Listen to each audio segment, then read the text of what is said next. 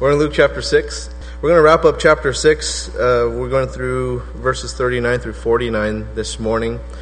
This is going to be at a pretty quick pace, and reason being is because we've already covered the Sermon on the Mount in our Matthew series, and that's in a lot more depth. So if you want to get more insight into the Sermon on the Mount, you can go into iTunes and, and listen to that. So we're just going to kind of fly through this and uh, uh, go through these verses pretty quickly.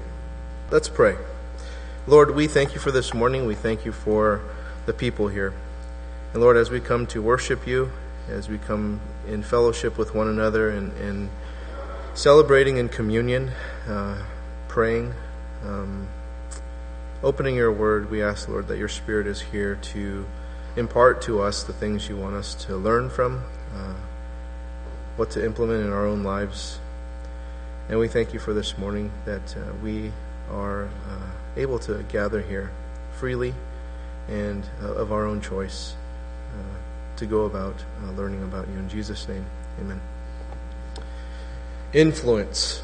Could I see by a show of hands how many of you came to know Jesus through a, a, a really prominent Christian? So let's just say like a Billy Graham or or, or, or some really big, or, or through reading a book like a really popular author or something like that.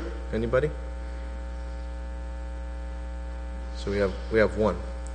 How many of you were influenced by someone who no one else would know, like a, a teacher or a, a par- your parents, your siblings, your whatever?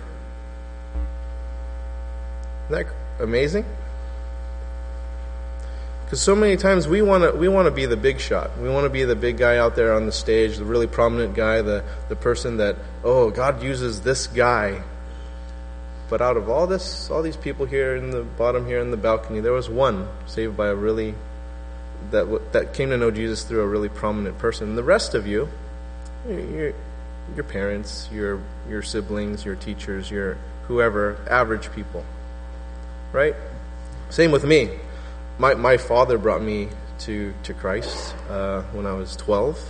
Uh, I remember sitting at the kitchen table there, that dining table, and we went through our our little prayer there, and he encouraged me to read the Bible and to pray and all this stuff. And it was my dad.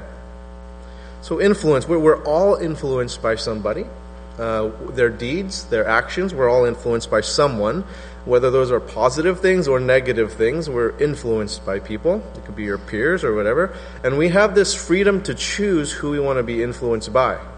Right? You, you, might, you might be uh, tempted to go a certain way, but you have the choice to turn the other way. You do not have to be influenced by a certain peer group or a certain group or whatever. You, you can decide where you want to go and how you want to be influenced. Now, so when we talk about the most influential people in our life, think about why is it that they were so influential to you? What, what was it that they did that was so influential to you? How did they go about doing things that were so influential to you? And as a Christian, if you are one, where does Jesus fit into that influence spectrum? Where does he lie in there? Now let's just look at the first two verses here. He also told them a parable Can a blind man lead a blind man? Will they not both fall into a pit?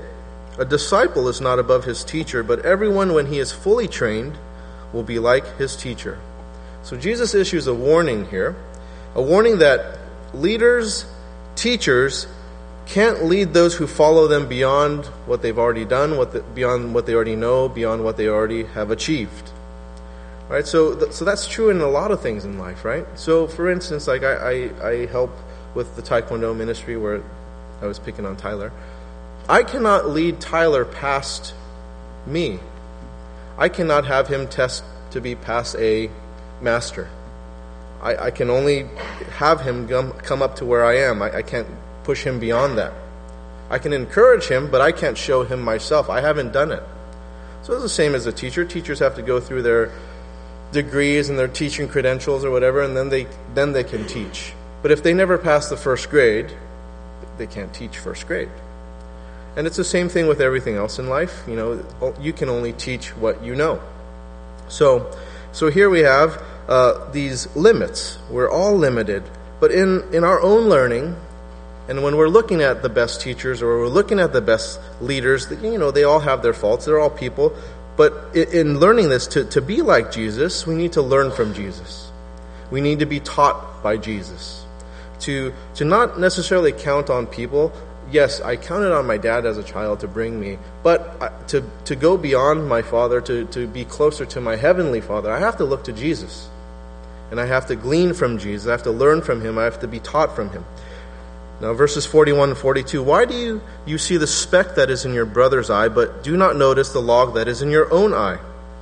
How can you say to your brother, Brother, let me take out the speck that is in your eye, when you yourself do not see the log that is in your own eye?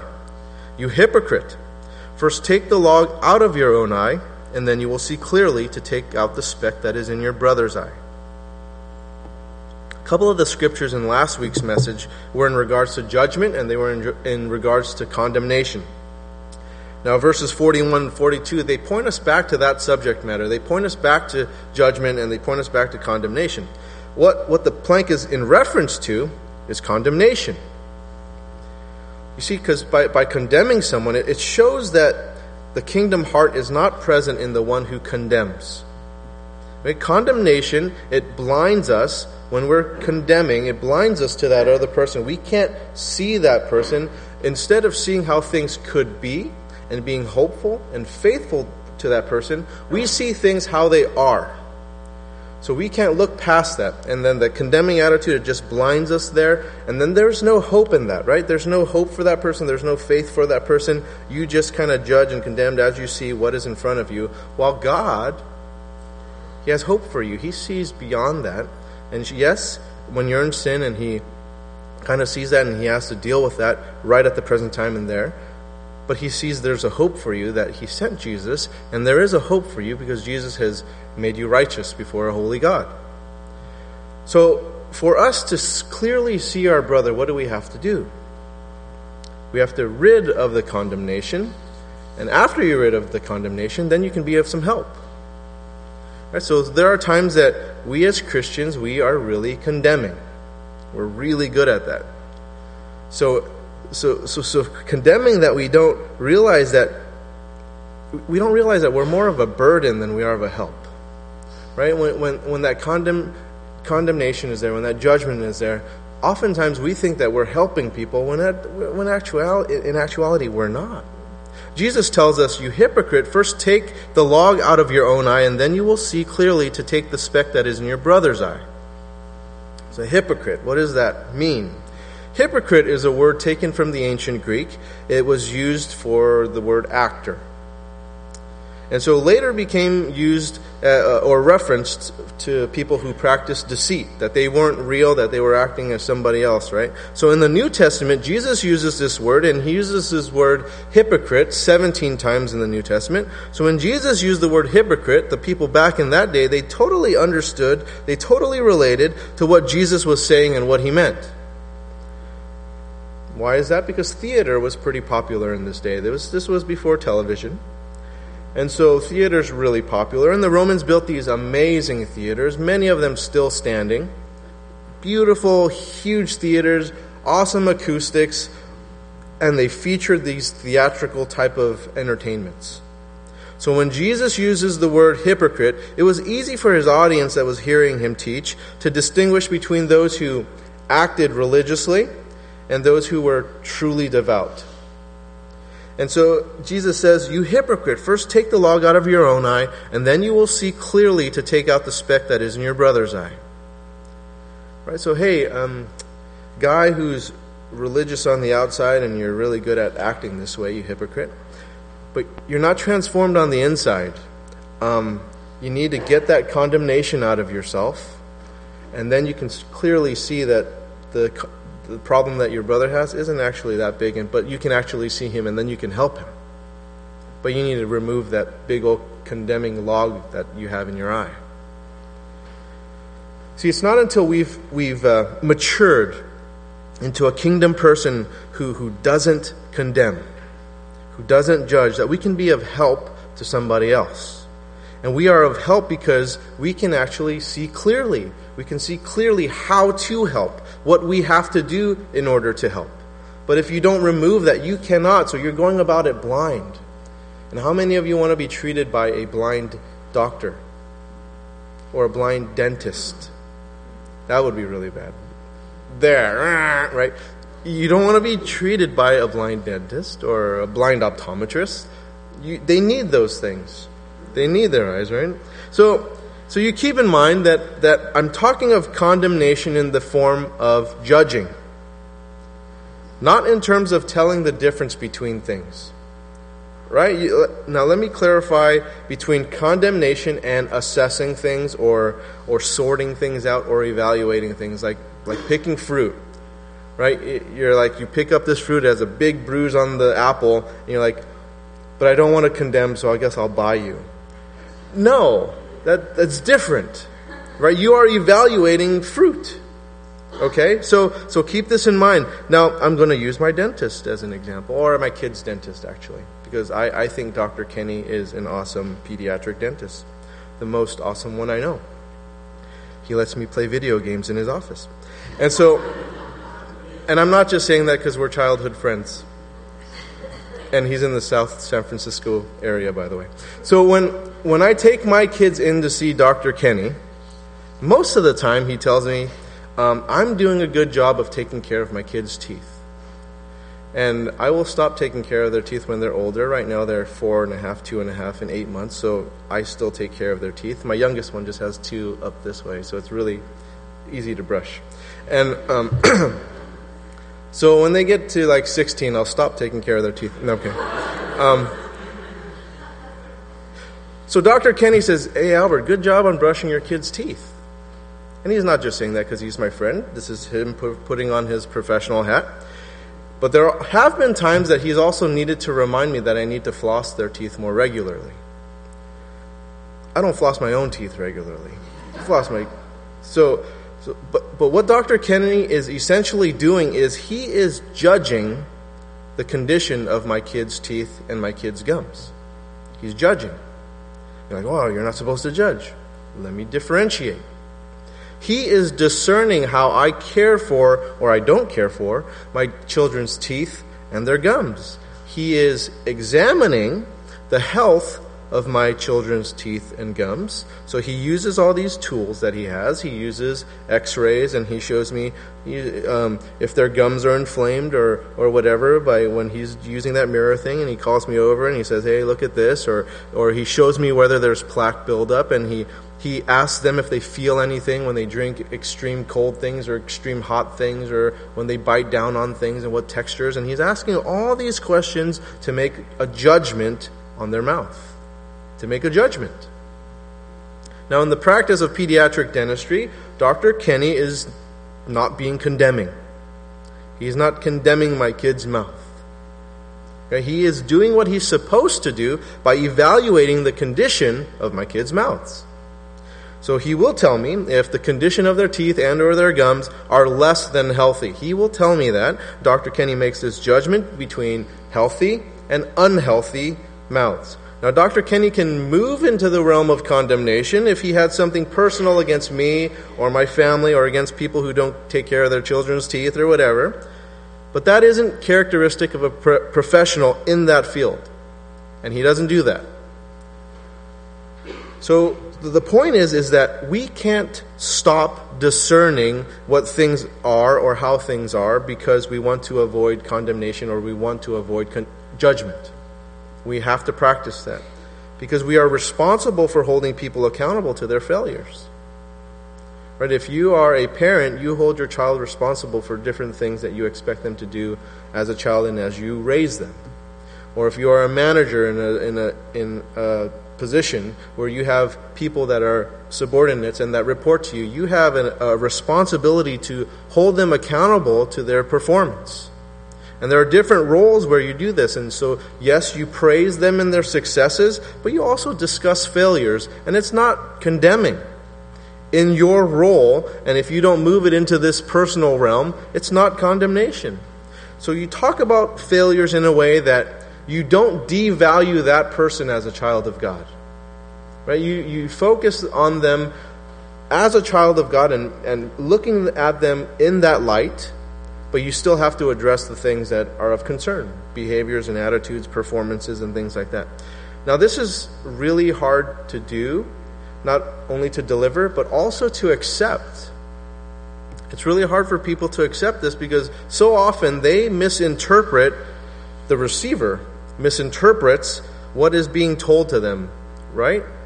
And you can't control that. You can control as much as you want, uh, only what you can. What you say, how you say it, you can control those things. You can't control how they're going to take it. But sometimes the receiver has this really hard time telling the difference between this negative assessment of what they do and they take it as a condemnation of who they are. And we have to be careful with that. As Christians, we're called to love everyone, right? We're accepting of everyone. Whoever comes in here, they are welcome here. We are, we are to love everyone. We love, we love sinners. That's why we're a church. That's why we're here. We accept sinners. We want them here but not their sin. Right? We need to call that out. But that isn't accepted by a lot of people, is it? Because people who are often in their sin, they often they feel that their sin is given a negative appraisal, that what they do or how they do something is negatively appraised, and it's a condemnation of who they are. And they, they marry those two things and they feel that whatever, even if you're evaluating something that I'm doing, you're still evaluating me, and they tie that into themselves, but that's not necessarily true. Right? That's not what's happening all the time. People often tie their person, who they are, to the sin so that they can actually defend their sin and what they're doing in order to continue living in their sin. And so they want to merge those, those two and I wanted to encourage you as a receiver to not do that. To recognize who you are as a child of God and that your value never changes in that. But there are things that you are doing that aren't necessarily who you are. Don't attach those, don't merge those to who you are because then you are just justifying yourself in your sin. And if you do that, you are manipulating people because you're making these excuses as to that's just who I am or whatever, and you're not willing to kind of like change or look at yourself and possibly that you're wrong. So, manipulating others who are appraising your sinful practice by tying who you are to what you're doing so that you are influencing others to approve of your actions. That's manipulation. Now, it's important to be able to separate condemnation from discernment, right? We, we need to have discernment. We need to know how to receive it, and we need to know how to give it. But there is no room for condemnation. The value of the person never changes, they are always a child of God. Romans chapter 8, verse 1 There is therefore no condemnation for those who are in Christ Jesus. And then you jump down uh, many verses, down to verses 33 through 35. Who shall bring any charge against God's elect? It is God who justifies. Who is to condemn? Christ Jesus is the one who died, more than that, who was raised, who is at the right hand of God, who indeed is interceding for us. Who shall separate us from the love of Christ? Shall tribulation or distress or persecution or famine or nakedness or danger or sword? And it's about perspective. We've been telling you guys about this course perspectives, and that's what it's a, a lot of it is about we all have this certain perspective of how things are. And perspectives allows us to see things in a broader perspective because it brings in other perspectives. And here, when we're, how do we look at condemnation? A lot of it is perspective, right? Why did God send His only Son? And to think back to that, why did God send His only Son? It's back in John chapter 3, verse 17. For God did not send His Son into the world to condemn the world, but in order that the world might be saved through him. It's perspective, right? To look through the perspective of that, he didn't con- come to condemn the world. So don't go about condemning. And so in the following verses, we're going to look at this morning, Jesus gives us these illustrations to differentiate between those who are just kind of giving lip service or just all talk and those who are, are actually living the kingdom life and, and, and have a kingdom heart, a kingdom rightness to them. Verses 43 and 44. For no good tree bears bad fruit, nor again does a bad tree bear good fruit. For each tree is known by its own fruit. For figs are not gathered from thorn bushes, nor are grapes picked from a bramble bush. Now, the first illustration that Luke records for us, Jesus is teaching about fruit and trees. So, essentially, that our actions speak louder than our words. And now, why does Jesus teach that a good tree doesn't bear bad fruit or a bad tree doesn't bear good fruit? Because there is proof in fruit. There is a proof, and there is something that is produced that you can see, that is tangible. There are fruits that are produced in our life that people can see, that are tangible. Right? Is obedience to God being produced? What type of fruit is your discipleship to Jesus? What is it producing? What are people seeing? What are people uh, able to touch? What are they able to, to smell? What are they able to hear? What are they, all those all those senses? What are they able to gain from you? So you, you are only able to produce good fruit, obedience, if you are the person who is capable of producing that type of fruit.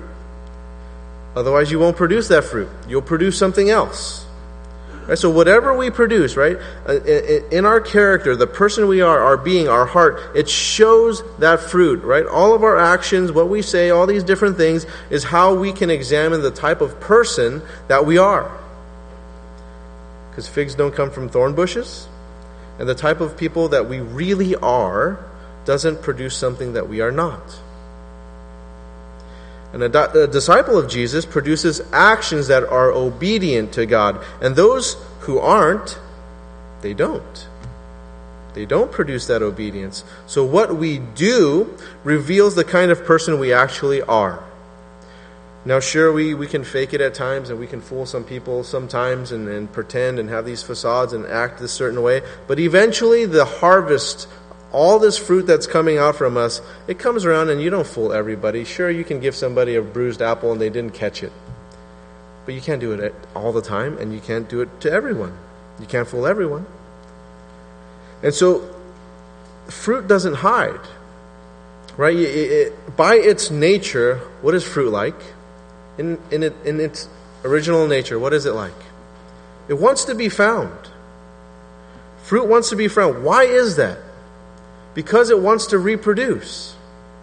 It attracts insects, it attracts animals, it attracts whatever. It falls to the ground. It wants those seeds inside the fruit to be scattered somehow, some way. It wants to reproduce. That's what a fruit wants to do. Because if it doesn't, it's extinct. It's done. If you don't re- reproduce by its fruit, you're done. So, you ever notice how fruit does this? How it makes it possible for that? You ever notice this? The scent what it looks like. Sweeter fruit tends to be brighter, tends to have more vivid color, it tends to attract people to it more, right? Like buy me or eat me or whatever, just like you know, come get me, right? And the taste of it. Right? You, you don't want the bad fruit, you want one that tastes good. And so everything about fruit is revealing, it wants to reveal itself. It wants to say, like, take a bite of me. I want to reproduce. Right? So it does everything possible so that it has an opportunity to reproduce. So, how are we doing as disciples of Jesus? Are we being tasteful or are we being tasteless out there in the world? Are we being attractive to people? Are we terrible? People just don't want any part of us, and when they see us, they're like, whoa, turn around. That one's rotten. You know, how do we look to people? How do, how do we sound to people? How do we treat people? All of our, all those different senses. How are we being like a piece of fruit to those people? Do they want any part of us? Or are they running the other way saying, I don't want that? They taste awful. They look awful. They smell awful. I don't want any of that. It's like durian. You guys don't know what durian is. Whew. Just thank the Lord that you don't know what durian is. Some of you like it, and I'm sorry I offend you. It's this like prickly little thing, right? And it's usually in tropical areas. And if you crack it, it smells like dirty gym socks. And it tastes like dirty gym socks. It has the consistency of a dirty, sweaty gym sock. I want to throw up. Um, but some people love it. And they call it like God's fruit or something like that. Um, and they love it. But I'll, this is how bad it is. In Singapore, they have these signs with a durian fruit with a sign on it crossed out. They don't want that in their hotel rooms. And they have these teams that are specifically there to clear out durian odors. Like, in case somebody goes in and breaks it up, and they have these special vacuums and all this stuff just to. It's like you have to put a deposit down for durian, like you do for your pet dog or something. But it's it's like that. It's, anyway, I'm talking too much about durian fruit. It's just bad memories to me and made me gag and throw it. How are we doing as disciples? Right? Do we, are we producing a healthy fruit of ourselves? Are, are, are you a healthy disciple bearing fruit that is attractive to people, that people want? Verse 45 The good person out of the good treasure of his heart produces good, and the evil person out of his evil treasure produces evil. For out of the abundance of his heart, his mouth speaks. Now, while we're looking at fruit, what's being done? You know, what are what are our actions? There, and people look at that, but there's also the evidence within our speech. I agree that actions are louder than words, but speech can do a lot of things. Right? It, it can do a ton of things. Um, several weeks ago, uh, I was preaching a sermon, and I said, I said that I don't should on you, so don't should on my kids. Many people interpret that I said manure. That I don't manure on you, and, and they took it as I was cussing. I didn't cuss. It's on iTunes. You can listen to it. It's there. And I want to encourage uh, some of you confronted me on this, and I want to thank you. I, I, thank you for that criticism, and I need to be told when I'm doing things. And but then there are others that just kind of have left and hissy fit, whatever, and they never talk to me about it, and I don't encourage that. Talk to me. I'm, I'm open, and I'm good for that. But there's evidence in our speech. I didn't say that. So if you thought I said that, you dirty minds. Um, if you want a glimpse into someone's heart and into their thoughts, just listen to what comes out of their mouth. Especially when they're unguarded. Especially when they're just kind of out there hanging out with friends or whatever. That's the time. It's not when they're guarded. When they're guarded, they're guarded. And they think about what they say. It's more about when they're not thinking, they just talking, whatever. That's when you can tell what, what their heart's really like. That's when you can tell what their thoughts are really like. And so you listen to these unguarded responses. Right? To ask questions and you listen to these unguarded responses. You listen to casual conversations and, and what they say, that reveals a ton about their heart. It reveals, it reveals a ton about their thoughts. So you ask a casual question like, So what's your favorite part about Sunday? And you can tell where their heart and their thoughts are depending on their answer. Because if they say football, that's where their heart's at. That's where their thoughts are at. If they say church, that's where it's at. Working on the, on, on the house, having a day off, uh, our brunch, uh, getting together with my family, whatever that part is, right? That's where their heart is. That's where their thoughts are. Or you ask, uh, ask for the following day What's your favorite part about Monday? I get to go back to work again. I get to go back to school. That's not true, right? I, I, you, you guys are dreading it. So for students, it's usually not about, oh yeah, I get to go back to my biology class and take my test. I love it. It's not, it's more about, I get to see my friends that I didn't get to see on the weekend. And that's where their heart's at. That's where their thoughts are at. That's with their friends. Right? Or, or for you single guys that work where there's a lot of cute girls or something, I get to see her again. I get to sit next to her and answer phones or whatever. Um, it's not about like, oh, I get to go back to work. It's like, oh, I get to. See. That's where your thoughts are. That's where your heart's at. So you just ask those casual questions and you can find out a lot about people. That's why when you guys are in dating things, you know, the dating phase, you guys and gals that are in that dating phase, just hang out. And you don't go on formal dates. Why? Because they're guarded. And you don't get to find out where they're really at, go out to a party with each other. Go out to big groups and you just observe and you can hear their language. Like, that dude talks nasty. Run away. Right? Forget it. Don't, don't be with that guy. Or, or you can hear a girl and all she's talking about is like, oh yeah, the my newest makeup and my newest style and like I like these stores and like this stuff. Unless you're rich, go for it. But if not, you better run. Right? Forget it. Right? So you just hang out casual, listen, observe, look at the fruit and stuff. If you like what you see, keep going. Then on those unguarded moments, yeah, keep pursuing. If not, you better run. That's truth. Right? Verse 46 Why do you call me Lord, Lord, and not do what I tell you? So, when looking at Christians, it's not just looking at people who call Jesus Lord, it's cheap. It's not even about spiritual giftedness, right? This isn't the fruit we are looking at. What is the fruit that we're looking at? You look at the fruit of their life. You look at the, the fruit of their heart, of their thoughts, not the fruit of their ministry. You don't look at whether they call Jesus Lord or whether they are spiritually gifted. That's not what you're looking at. You're looking at obedience. So the fruit we are to look at is whether a disciple who calls himself a disciple of Jesus is actually learning to do what Jesus is teaching them to do, which is best. That's what you're looking at. Living a life of godly obedience. It's not about spiritual giftedness. My fruit's not about that. It's it's not about the giftings of prophecy, uh, of, of teaching, of preaching, of speaking in tongues, interpreting tongues, or words of wisdom and knowledge. It's not about that stuff. You look for obedience to God. That's the fruit. It's not about gifting. And you look at the will of God being done in that person's life, and if they are fulfilling that calling in obedience. That's the fruit you look at.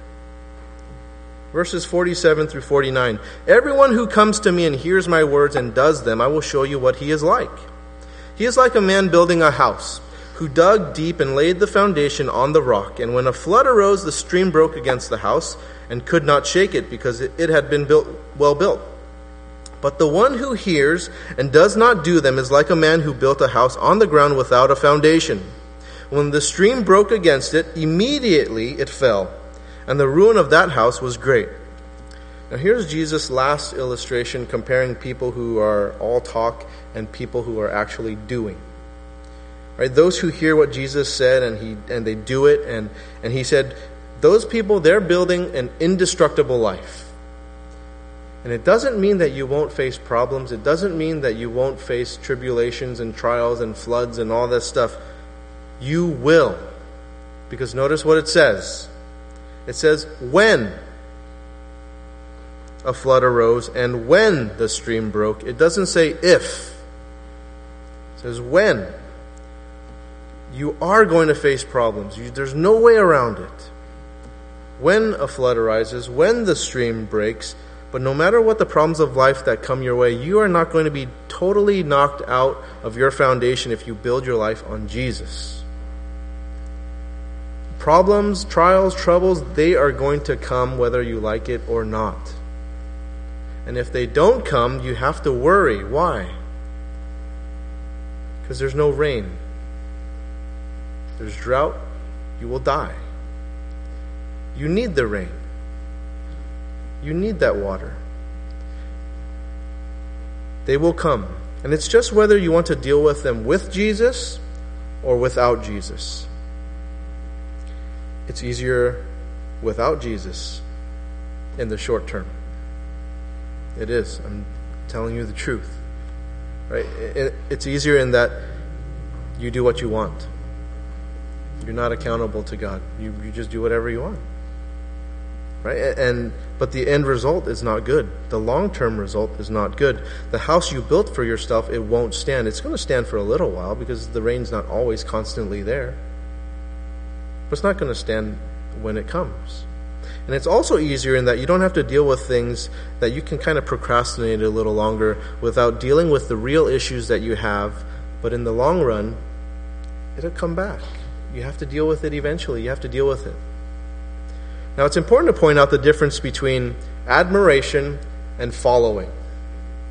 Okay, because tomorrow there's a holiday when we remember Dr. Martin Luther King Jr., who was a disciple of Jesus and an activist for civil rights. Now, how many people admire Dr. King and what he did for civil rights, but they don't follow Dr. King and what he did for civil rights? They admire it from afar, but how are you getting involved in it? How many people admire from the sidelines and they just like, oh, yay, bravo, it's great, and they have this knowledge in their head, but how many people actually get involved in injustice issues? How many people actually do something about civil rights issues? And so we have the Freedom Summit that we're encouraging people to go to. There's something you can do. Instead of just kind of sitting back and say, oh, sex, sex trafficking of kids, that's terrible. 27 million slaves, more than any other time in world history. That's terrible. I admire those people at the Freedom Summit. I admire those people that are doing something about it. But uh, I'm going to watch TV because I have a holiday. I get a day off. How many people, it's more about just a day off, but they have really nothing to do with Martin Luther King Jr.'s remembrance, what he stood for for civil rights. How many followers are there, really? And I mention this because we have a lot of admirers who are impressed by Jesus, but they don't follow Jesus. Right? There were many like this who were hearing Jesus preach and teach at this time, who were admirers of Jesus. Oh, what a great guy. He heals lepers, he heals paralytics. He can deliver people from their demon possession. He's really cool. Give up all your stuff and follow me. Ah, you can't do that. But what you do is really cool. Right? How the bunch of admirers impressed by Jesus, how many actually followed Jesus? Right? You think about the rich young ruler. He couldn't follow. He admired him, he couldn't follow. And many were impressed and many applauded, but how many surrendered their life to follow Jesus? This is what life comes down to. Right? It comes to being wholly devoted to Jesus with your entire being or not. And it's really that simple. Right? Will you just admire or will you follow? See, admirers can believe in Jesus, actually. Did you know that? As an admirer, you can even go to church and you can serve there and you can give and, and you can do all these things, but the key thing is surrender.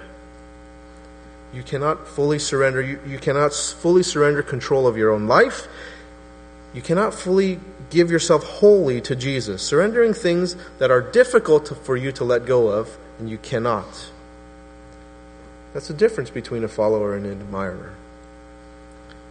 So, people that have this difficult time of letting go of their addiction or letting go of their workaholic attitudes so that they can be with their family more, or people who need to cut their sexual relationships outside of marriage or stopping these unhealthy ways of how you habitually deal with things, whether it be with anger or, or, or some kind of other unhealthy, with it, passive aggressiveness or whatever.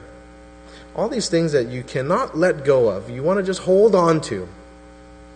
And, but you admire Jesus. You think he's cool. You think church is cool. You want to serve. You want to give. But you are not following him because you are still stuck in that kind of a life. See, what admirers want to be able to tell God is no. No, God, I want to do it my way. And they admire Jesus, and some admire him a lot. They like him a lot. They are faithful in a lot of things. They come to church all the time, they give all the time, they want to do all the stuff, but they are not letting go completely. Because they want enough space so that they can keep living the way that they want to live. And then there are times that the guilt and the shame is just too much, or maybe they really, really, really want to get things right with God, and so they come to church more, or they serve more, or they give more, But without that heart change, all it takes to get back into a vicious cycle of this habitual sin is just the right circumstances. So in church, you're okay. But you go back into that work environment where you're alone, and if you're back in that hotel room and you're lonely, you're away from your family, and then there's that television, and you're like, hmm, I can amuse myself. Or you can call somebody and have an inappropriate relationship. And when no one is watching, you can kind of be yourself. Kind of like that casual talk stuff. You can be yourself because no one's watching. That's the essence of character. Who are you when no one's watching? Who are you when you are alone? So as soon as you get back to an environment that supports your sin, you're just right back in your sin. Because you don't have a heart change. You don't have this transformation, this regeneration within yourself to actually do within your character what the Lord calls us to do. Because Jesus doesn't ask us to be admirers of Him, He doesn't ask for our admiration. He asks us to follow Him. Matthew chapter 16, verse 24. Jesus told his disciples, If anyone would come after me, let him deny himself and take up his cross and follow me. Nothing about admiration. Follow, not admire. Follow. Have you wholly devoted yourself to following Jesus? Not admiring him, not even believing in him. Because the book of James in chapter 2, we're told that even the demons believe. Satan believes in Jesus. I mean, he's fighting against him. How can you? He's not fighting against nothing. Of course, he believes in Jesus. He's just not following him. He's not following him. Are we following Jesus? Are we obedient to Jesus? Now, I know people want more choices than that. That's just what we've bred in our society. We want more choices. It really bothers some people to think like Jesus or not Jesus. Oh, come on. There's more than that. And they hate not having more options. But matter of factly, there isn't one. There isn't one. You look at the illustrations we just went over, okay? There's no third choice in them. Did you notice that? There is no third choice. There is a good tree and there is a bad tree. There is no third tree. Right? There is a good person and there is an evil person. There is no third person.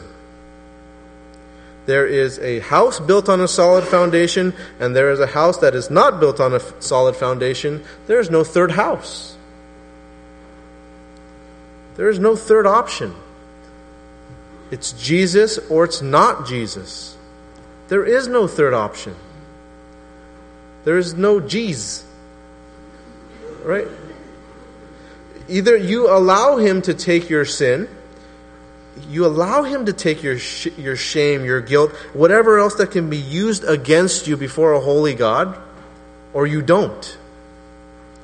You allow him to be your advocate or you don't. Because there's no third option. There's no one else that can take that from you. There's no one else that can make you be righteous before a holy God. There is no third option.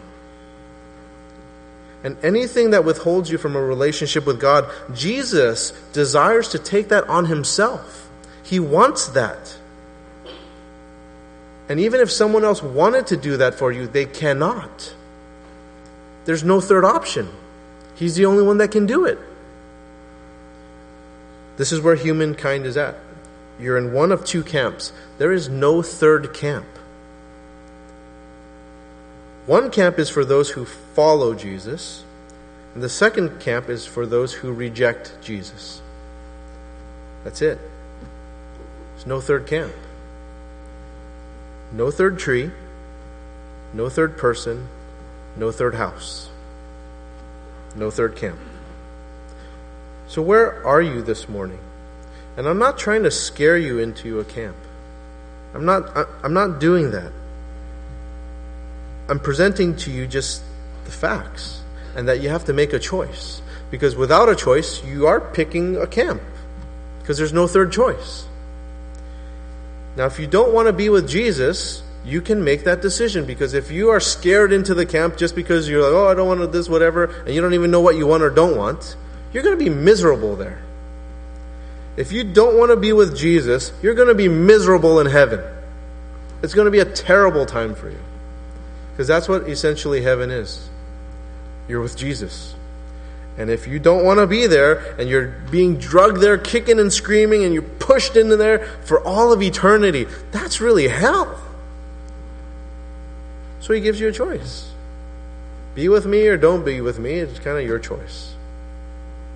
Right? And Jesus wants you there. He, he does. He wants you. He wants you to take everything that prevents you from having a relationship with God, and He wants to take all of that upon Himself. You can decide to be in the second camp. He's not going to drag you over. You can decide that. If you want to do that, you can do that. You can still admire him and whatever. It's just you're not following him. You can do that. He's not going to force you to come over. Let's pray. Lord, thank you for opening up the kingdom of God to us, for providing us, for giving us a provision on how we can enter into a relationship with you. Father, I'd like to pray for anyone here who is not following you. They believe in you, they admire you, but they're not following you. And I pray, Lord, that you, through your Holy Spirit, would equip them to follow you fully, fully, wholly, devoted. That whatever type of sin is holding them back from fully following you, Lord, that they would be able to break that, that you would give them the courage to let go of things. And Lord, it's not to say that we are sinless people and that we are perfect and we move about things perfectly. But we know there are some habitual sins in our life that we have been plaguing us for a long time that we can't shake. And we ask, Lord, that you would help remove those things. That you would help us to build our house on a solid foundation, knowing that when trials and tribulations come, that that house still stands, Lord. That you are still there. That what you've told us remains true for eternity. Now, for anybody here who does not know Jesus and you want to accept him into your life, you can repeat this prayer with me. And you just say it in faith Jesus, thank you for dying for me. Thank you for removing my sin from me and making me presentable to a holy God. I ask for your Holy Spirit to be with me and to help me navigate these next steps in this spiritual journey. In Jesus' name, amen.